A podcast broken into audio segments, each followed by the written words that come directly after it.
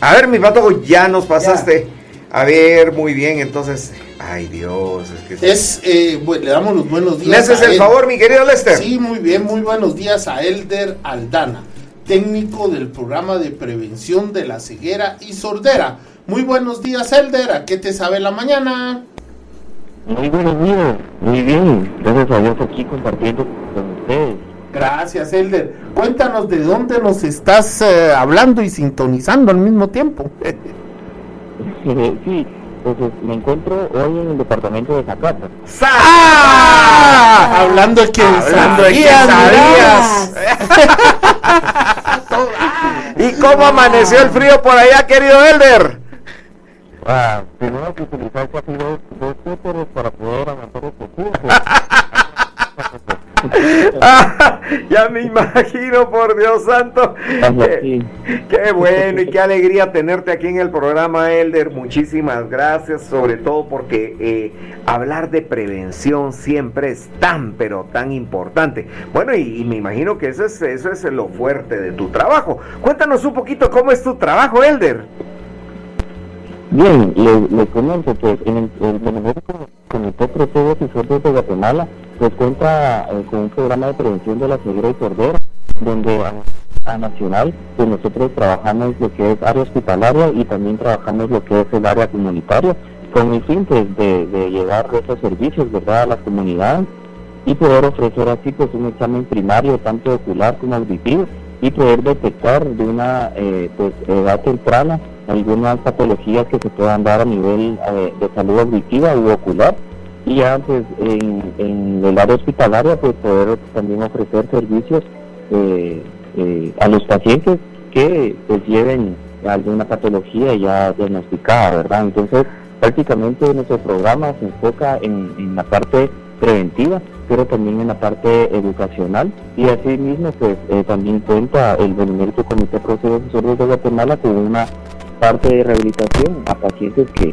ya tienen algún problema auditivo o ocular. Claro, claro. Mira qué importante, ¿verdad? Porque no solamente pues se tiene ya esa parte que es la de atención clínico-médico, sino que realmente hacer el trabajo de la prevención que es tan importante. Coméntanos un poquito, Elder, ¿cuáles son las causas que dañan la salud de los oídos? Sí, excelente. Entonces, eh, podemos encontrar diferentes causas que pueden dañar lo que es la salud eh, en los oídos o salud auditiva. Por ejemplo, podemos, eh, hemos encontrado pacientes que introducen objetos cortantes en los canales auditivos con el fin de, querer, digamos, pues limpiar sus oídos, ¿verdad? Hemos encontrado eh, pacientes que no sé si ustedes también han conocido, personas que utilizan patrones de lapicero, utilizan palillos, utilizan ganchos sanguíneos. O los famosos hisopos. Son hisopos. los famosos hisopos, ¿verdad? Entonces, la cera que, que pues nuestros oídos segregan, pues eso eh, es como una barrera protectora y un antibiótico natural para nuestros oídos. Y muchas personas piensan de que esto es como sociedad, pero en realidad pues es algo que nos beneficia. Entonces, a nosotros, al momento de utilizar estos objetos, pues lo único que hacemos es apelmazar la cera, ¿verdad? Ya ahí vienen y vamos creando los famosos tapones de cera que van obstruyendo el paso de la audición. Entonces eh, son objetos de que no deberíamos de estar utilizando. De igual manera, una de las causas que pueden dañar la salud auditiva es el, utilizar o ingerir medicamentos que nosotros eh, eh, le determinamos ortotóxicos. Por eso pues recomendamos de que sea un médico o un especialista el que no recete los medicamentos y, no ir a la farmacia, ¿verdad? Y automedicarse, porque estos medicamentos ototóxicos lo único que hacen es dañar lo que es propiamente el nervio auditivo, va a causar una sordera de una forma pues permanente, ¿verdad? No se va a poder eh, resolver. De igual manera, la exposición a ruidos, las personas que trabajan en industrias, call center, eh, cualquier otra exposición a ruidos, como por ejemplo los, los DJs, pues de igual manera esta, esta exposición a ruidos altos pues va a causar un trauma acústico y por ende igual pues va a causar una sordera eh, en, el sistema auditivo de igual manera de una forma permanente. Por ejemplo, eh, también encontramos una de las causas como los traumas eh, de cráneo. Estos traumas que pueden dañar el sistema propio interno del oído. De igual manera encontramos las herencias, por ejemplo la genética, ¿verdad? Si nuestros abuelitos sufrieron de sordera, nuestros papás sufren de sordera, pues nosotros tenemos una mayor probabilidad de padecer de sordera. De igual manera, pues ya mencionábamos los tapones de cera, que estos van obstruyendo todo el paso de la audición en el canal auditivo y pues por ende vamos a sentir algunos otros síntomas. Y también pues el uso de medicinas alternativas, pues nos hemos encontrado también pacientes que utilizan eh, o, dientes de ajos, utilizan aceites o algunas otras hierbas dentro del canal auditivo para poder, eh, digamos, eh, pues o, resolver el problema aparentemente que, que ellos tienen en salud auditiva. Entonces, estas son de algunas causas más, eh, las más importantes que podemos encontrar en cuanto a, al daño que reciben los, los oídos, ¿verdad? Mira, qué, qué amplio, pero qué explicación tan buena la que nos has dado, porque no deja lugar a dudas. Realmente uno tiene que preguntar al profesional, al que de verdad sabe, porque a mí me, me, dejaste impactado ahorita porque muchas veces la solución de uno es irle a preguntar al señor de la farmacia, ¿verdad? Y, resulta que el señor de la farmacia no está, sino que se la dejó encargado a su sobrino que le está cuidando la tienda, ¿verdad? Y a que le recomienda cualquier cosa. ah, no, qué terrible, qué terrible, qué terrible, ¿no? De veras que, que otra cosa, mi querido Elder, no sé si tú tienes experiencia al respecto, es que ahora también las nuevas generaciones todo lo consultan en Google. Y no todo lo que ponen en Google ni es bueno ni recomendable, ¿no es cierto? Sí, porque muchas veces pues hay páginas amarillistas o páginas con información falsa que uno, por ejemplo, busca eh, una cefalea que es un dolor de cabeza y ya le tira de que pueda ser un tumor o un cáncer que se pueda tener en la cabeza, entonces, y tal vez solo es una, una migraña la que el paciente pueda presentar, entonces hay que tener mucho cuidado en dónde buscamos información, mejor que sea de una fuente verídica, o en este caso pues se pueden acercar a cualquiera de nuestros regionales o a nivel central de los hospitales del Benemérito Comité de Ciegos y Sordos, pues para mayor información y a una evaluación, ¿verdad? Claro, claro, mira qué importante. Mi querido Elder, tengo que saludar a los patrocinadores. Te suplico, por favor, si te puedes, puedes permanecer en línea, porque cuando regresemos contigo aquí, Claudia González se muere de las ganas por preguntarte, mi hermano, ¿oíste? Está bien. Ya regresamos entonces, mi querido Lester. Oh, Nos está saludando desde allá, desde Zacapa, la calurosa Zacapa. Ah, sí, hombre, ¿verdad? Ustedes, así que el exceso de la naturaleza. Ah, cabalmente, ¿verdad? Qué bonito, qué bonito. Así que, Elder, estamos de regreso contigo. Y aquí Claudia te quiere preguntar. Hola, Elder, buenos días. Hola Claudia, buenos días, ¿qué tal? Gusto saludarle. Aquí, mire, em, muy entretenida con la respuesta que usted nos da con esta entrevista y comentábamos acá en el corte de que yo trabajo con niños y es muy frecuente encontrar en los niños el tapón de oído. Entonces, ¿por qué pasa esto y qué nos sugiere usted hacer? Porque hay algunas ah, cuestiones que nosotros como médicos recomendamos, pero en casa siempre sirve que alguien más también pueda dar un consejo o nos pueda explicar las causas del tapón de oído y cómo lo podemos enfrentar. Bien, Claudia, muchas gracias por su pregunta y dándole respuesta. Pues, ¿por qué se tapan los oídos? Es una de las preguntas más frecuentes, como usted lo decía, máximo en los niños, ¿verdad? O en personas también adultas.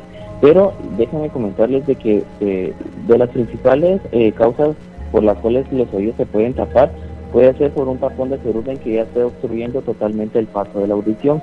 En los niños es un poquito más común, como usted lo decía, porque el, canal auditivo pues es un poquito más angosto, un poquito más, eh, más corto y por ende pues muchas personas que, que desconocen utilizan lo que es el hisopo aparentemente para limpiar los oídos de los niños, pero lo único que están haciendo es apelmazando lo que es la cera, ¿verdad? Entonces esa podría ser una de las primeras causas por las cuales los oídos se tapan.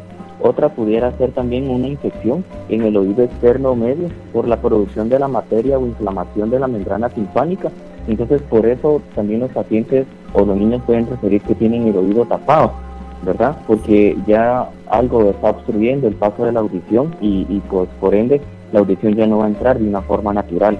Entonces, una de las cosas también o de las causas que podemos encontrar es que la presión atmosférica fuera del cuerpo cambia a medida que la altitud también cambia. Esto crea pues una diferencia en la presión de los dos lados del tímpano, ya que el conducto que se le denomina pues trompa de Eustaquio, que va conectado desde la nariz al oído, y pues esta es la encargada de controlar la presión detrás del tímpano en el espacio del oído medio. Entonces, no sé si ustedes alguna vez les ha pasado que, digamos, eh, van en, un vehículo o, ascienden a una montaña y sienten que los oídos se tapan y cuando ustedes se sienten los oídos se destapan, pero es porque esa presión mayor de aire entra en, en, el sistema auditivo y pues por ende va a causar esa sensación como de, tener tapados los oídos.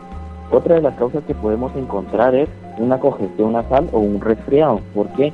Pues ya que como queda algún tipo de, secreción en la caja timpánica que es parte del oído medio y eso pues nos hace sentir el oído tapado porque esas secreciones que se adhieren detrás de la caja timpánica pues eh, propiamente en, la membrana timpánica, pues eso hace de que ya no vibre de una manera adecuada y por ende pues vamos a sentir esa sensación como de tener tapados eh, los oídos.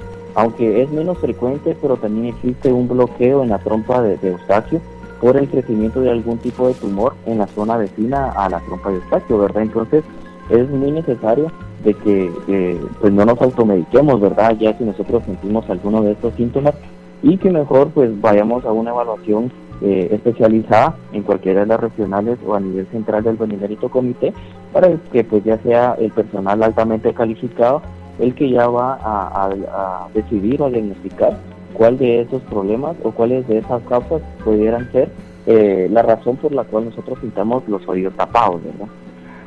Claro, ¿Y qué nos sugiere usted que podamos hacer si en caso tenemos el, oído tapado por ser un Sí, ya al momento de, nosotros tener el, oído pues eh, tapado eh, y obstruido por algún tapón de cera, pues es necesario eh, ir con un especialista porque en este caso pues ya vamos a necesitar algún tipo de lavado de oídos, ¿verdad? Para poder eliminar toda esta cera que está obstruyendo eh, el canal auditivo pues por ende el paciente eh, ya va a, resolver este problema. Pero previo a eso pues es necesario una evaluación para diagnosticar si no existe algún otro problema, ¿verdad? Porque el lavado de oídos también como es un procedimiento médico pues puede tener algunas complicaciones, entonces esto nos quiere decir de que no todas las personas pues pueden realizar lavado de oídos, sino que tiene que ser alguien especializado en la rama para poder realizar estos lavados y decidir cuándo sí hacer un lavado y cuándo no hacer un lavado, dependiendo de la sintomatología del paciente. Claro, gracias, Elder. ¿Qué tal, Elder? Eh, cuando yo dije Elder Aldana y es de Zacapa, dije este eh, Elder debe ser familiar de aquellos amigos que tienen teatro aquí en la séptima avenida y quinta calle. De casualidad, nada que ver usted. No, tú, tú dile, no, no, familiar no, pero sí accionista, dile. Ah, es que los de Aldana son de por ahí. Bueno, eh, Elder, y mire, eh, ¿cómo saber si necesito utilizar un auxiliar auditivo? Muy bien respondiendo a, la pregunta, pues esto es algo también de que es muy común para, eh, porque los pacientes se preguntan, ¿será que necesito un aparato? ¿Será que no lo necesito? ¿O será que solo necesito un lavado de oídos para poder escuchar bien? Pero dándole respuesta a su pregunta, pues los pacientes o nosotros mismos podemos observar en nuestros familiares si tienen alguna dificultad para comprender lo que le dicen otras personas, especialmente en ambientes ruidosos, o si necesita de que, eh, o, o pide de que se le repita eh, dos veces lo que han dicho, ¿verdad? O, si tiene problemas para oír sonidos agudos o si necesita pues eh, utilizar el volumen de la televisión, el reproductor de música con volúmenes altos. Entonces, la audición en el ser humano se puede medir por medio de una audiometría, que es un examen subjetivo que tiene por objeto cifrar las alteraciones de la audición en relación con los estímulos acústicos. Esta evaluación pues se realiza en pacientes mayores de 6 años y puede utilizarse para detectar la pérdida auditiva a una edad temprana y también cuando se presenta dificultad auditiva por cualquier causa, ¿verdad? Entonces, además de identificar en qué grado de audición se encuentra el paciente, ya que existen pues cuatro niveles de audición. Muchas veces pensamos de que si, si nos cuesta escuchar, pues ya lo catalogamos como una persona sorda, y no, sino de que existen cuatro niveles de audición en el cual el paciente pues se puede encontrar, ¿verdad? Por ejemplo, tenemos una pérdida leve, una pérdida moderada, una pérdida severa y una pérdida profunda. Entonces, dependiendo de, este examen de audiometría, nosotros podemos ir clasificando en qué nivel de audición está el paciente, pero además una audiometría nos va a permitir identificar la clasificación topográfica, es decir, según el lugar donde se localiza la lesión que produce la pérdida auditiva, ya que nosotros pues podemos encontrar una pérdida de tipo neurosensorial, que esto ya es propio del nervio auditivo o la parte interna del oído, que esta pues es de una forma permanente, esto ya no se puede, digamos, resolver con medicamentos. Entonces, si una pérdida es neurosensorial, el paciente sí puede utilizar aparatos auditivos, porque no todas las personas que padecen de sordera pueden eh, utilizar aparatos porque va a ser dependiendo del lugar eh, o de la clasificación topográfica, porque hay también un tipo de pérdida auditiva que nosotros llamamos que es conductiva, que es eh, algo de la conducción que no está trabajando de una forma adecuada o puede existir un tapón de cera eh, o alguna otra normalidad en el oído medio. Así que eso sí se va a poder resolver, ¿verdad? Esa parte sí se resuelve y también podemos encontrar una pérdida de tipo mixta, de que esa es la combinación de la pérdida neurosensorial y de la pérdida conductiva, ¿verdad? Donde de primero, pues en este caso el paciente resuelve primero la parte conductiva para luego quedarse con la parte neurosensorial y pues ya ver en qué grado de audición está o en qué eh, nivel para poder así pues recetar eh, aparatos auditivos. Aquí Robert también te quiere preguntar, mi querido Elder. Gracias, eh, Elder. Sí, definitivamente es muy importante todo lo que comentaste. Y pues em, esto, ¿verdad? Después de la audiometría ya se puede ver quiénes realmente pues eh, necesitan un auxiliar auditivo y quiénes no. Y en, base a quienes lo, los, lo necesitan, ¿cuál es el procedimiento correcto para su adquisición, Elder? Sí, muy bien. Respondiendo a su pregunta y, una vez más, gracias por, por preguntar pues aquí lo primordial y lo fundamental es una audiometría, ¿verdad? En pacientes mayores de 6 años o una prueba de emisiones autoacústicas en niños menores de 6 años o en alguno de los casos pues donde se pueda eh, llevar a cabo una audiometría. Conocer el grado de pérdida auditiva y localizar el lugar donde pues se da la, lesión. Y si es neurosensorial, pues en el Benemérito Comité Ciegos y Sordos de Guatemala pues se realiza al paciente un procedimiento que nosotros le llamamos selección de aparatos auditivos para ver si el paciente pues se beneficia o no con los auxiliares auditivos.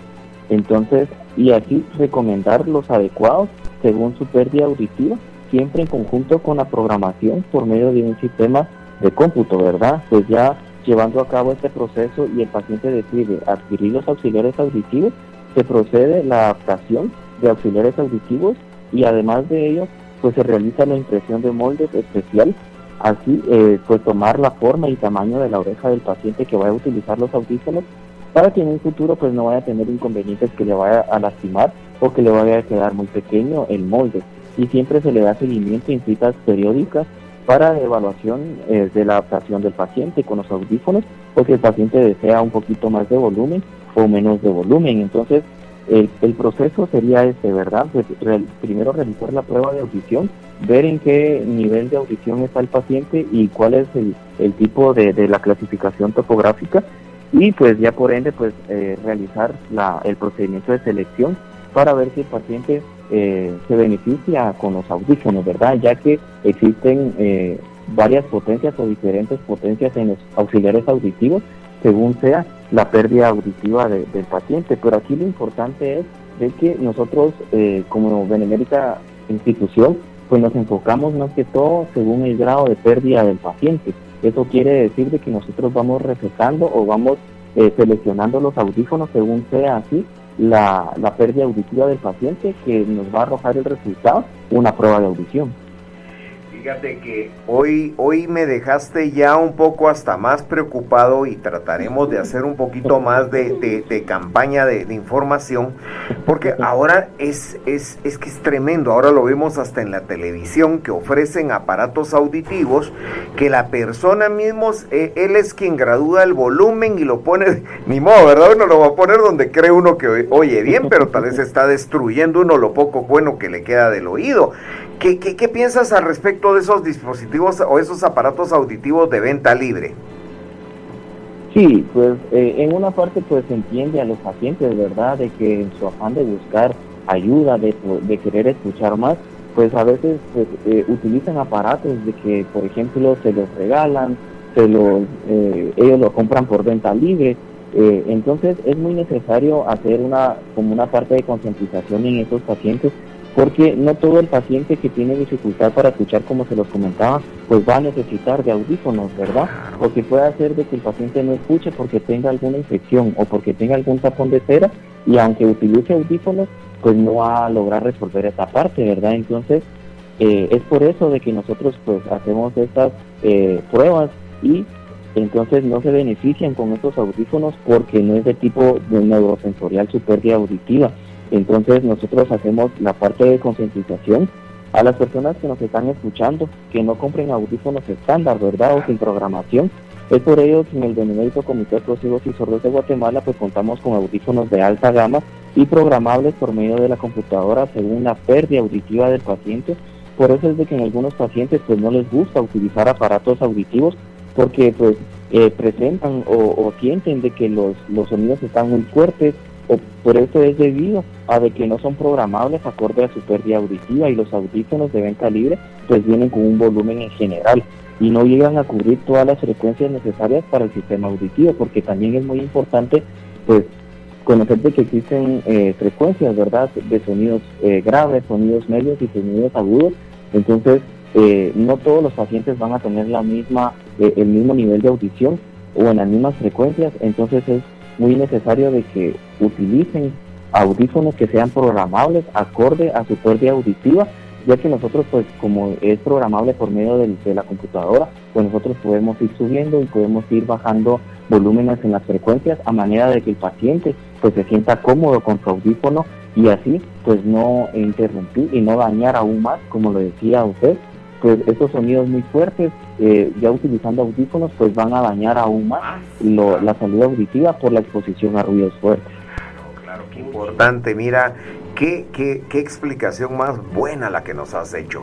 Yo creo que esto deberíamos de escucharlo realmente todos porque estamos expuestos, ¿verdad? Ante un peligro inminente y un clásico, ¿verdad? Sale peor la medicina que la enfermedad. Muchas veces esos aparatos, Elder, sale igual de dañinos que ahora mirás en ciertos lugares venta de, de, anteojos y de, lentes, ¿verdad? Que para ver, que para cerca, que para eso. para ver lo que no se debe. Digo que eso es igual de dañino, ¿verdad, Elder? Sí, en, mi poca experiencia en la salud ocular, eh, he escuchado a los, a los profesionales eh, de salud ocular de que no todos los problemas eh, de, vista pues se van a resolver con lentes, ¿verdad? Porque existen muchas patologías que puedan eh, presentar los pacientes que les va a causar un déficit en la salud visual. Entonces a veces también pensamos de que si nos cuesta ver o tenemos dificultad para, para ver o para leer, rápidamente eh, vamos a, a, comprar lentes, ¿verdad? De esas de venta libre pero pudiera ser de que algún paciente pues ya presente eh, interricción, puede ser que presente algún eh, cataratas y aunque el paciente utilice lentes, pues de igual manera no va a, poder ver otra vez al 100% porque hay algo que está obstruyendo de igual manera pues el paso de la visión, ¿verdad? Entonces es muy importante también mejor tener una evaluación con, con personal altamente calificado eh, para poder determinar si en realidad necesita lentes o necesita audífonos o si va a necesitar algún otro tipo de procedimientos, ¿verdad? Claro, claro. Elder, verdaderamente agradecidísimos contigo con todo lo que nos has platicado porque creo que no solamente tienes el don de conocer, sino que el don de saberlo explicar, ¿oíste? Y eso es pero fundamental. Pues yo eh, quedan abiertas las puertas del programa las veces que tú quieras estar con nosotros y de veras te lo vamos a agradecer porque yo creo que todo esto hay que darlo a conocer, hay que hacer conciencia, ¿verdad? No solamente es educativo, sino que de hacer conciencia porque eh, es algo tan delicado, es algo que puede llegar a ser irreversible y, habiendo, las formas y los métodos correctos para poder atenderlo, ¿por qué nos vamos a exponer, no es cierto? Así que Elder, agradecidísimos contigo, ¿oíste? Claro, a ustedes también gracias por la oportunidad eh, de poder compartir estos conocimientos, tanto a ustedes como pues todas las personas que nos están escuchando. Pues Dios te bendiga y solo quisiera te finalizar este, este momento que hemos compartido contigo pidiéndote que tú seas el que nos anime a la compra de la Lotería Santa Lucía, porque todo esto no sería posible si no apoyamos comprando lotería. Cuéntanos entonces. Claro, pues a todas las personas que nos están escuchando, eh, pues les, hacemos la cordial invitación para que puedan comprar su cachito de Lotería Santa Lucía, ya que ustedes, pues aparte de que están probando suerte, pues están ayudando a esas causas, ¿verdad? Ya que, porque ustedes saben, nosotros somos una benemérita institución de servicio social, que de igual manera, pues eh, parte de los ingresos eh, también eh, nos apoyan comprando su cachito de Lotería Santa Lucía, así que anímense a comprar su, su cachito y pues ustedes van a probar suerte y también están ayudando a, a esa parte pues social, ¿verdad? Así que ánimo y cualquier cosa pues estamos para servir. Elder, que Dios te bendiga, muchísimas gracias y de veras te apreciamos mucho toda esa explicación que te tomaste el tiempo y, y el gusto para compartirla, ¿oíste? Claro, muchas gracias a ustedes también. Dios te bendiga, un fuerte abrazo y por favor, ahí te encargamos las quesadillas, pues, ¿oíste? Dios te bendiga, Elder, gracias, oíste, muy fino. Esto fue nuestra franja, el sonido de la luz. Vamos a decirle al Rincón Chapín que haga quesadillas auditivas.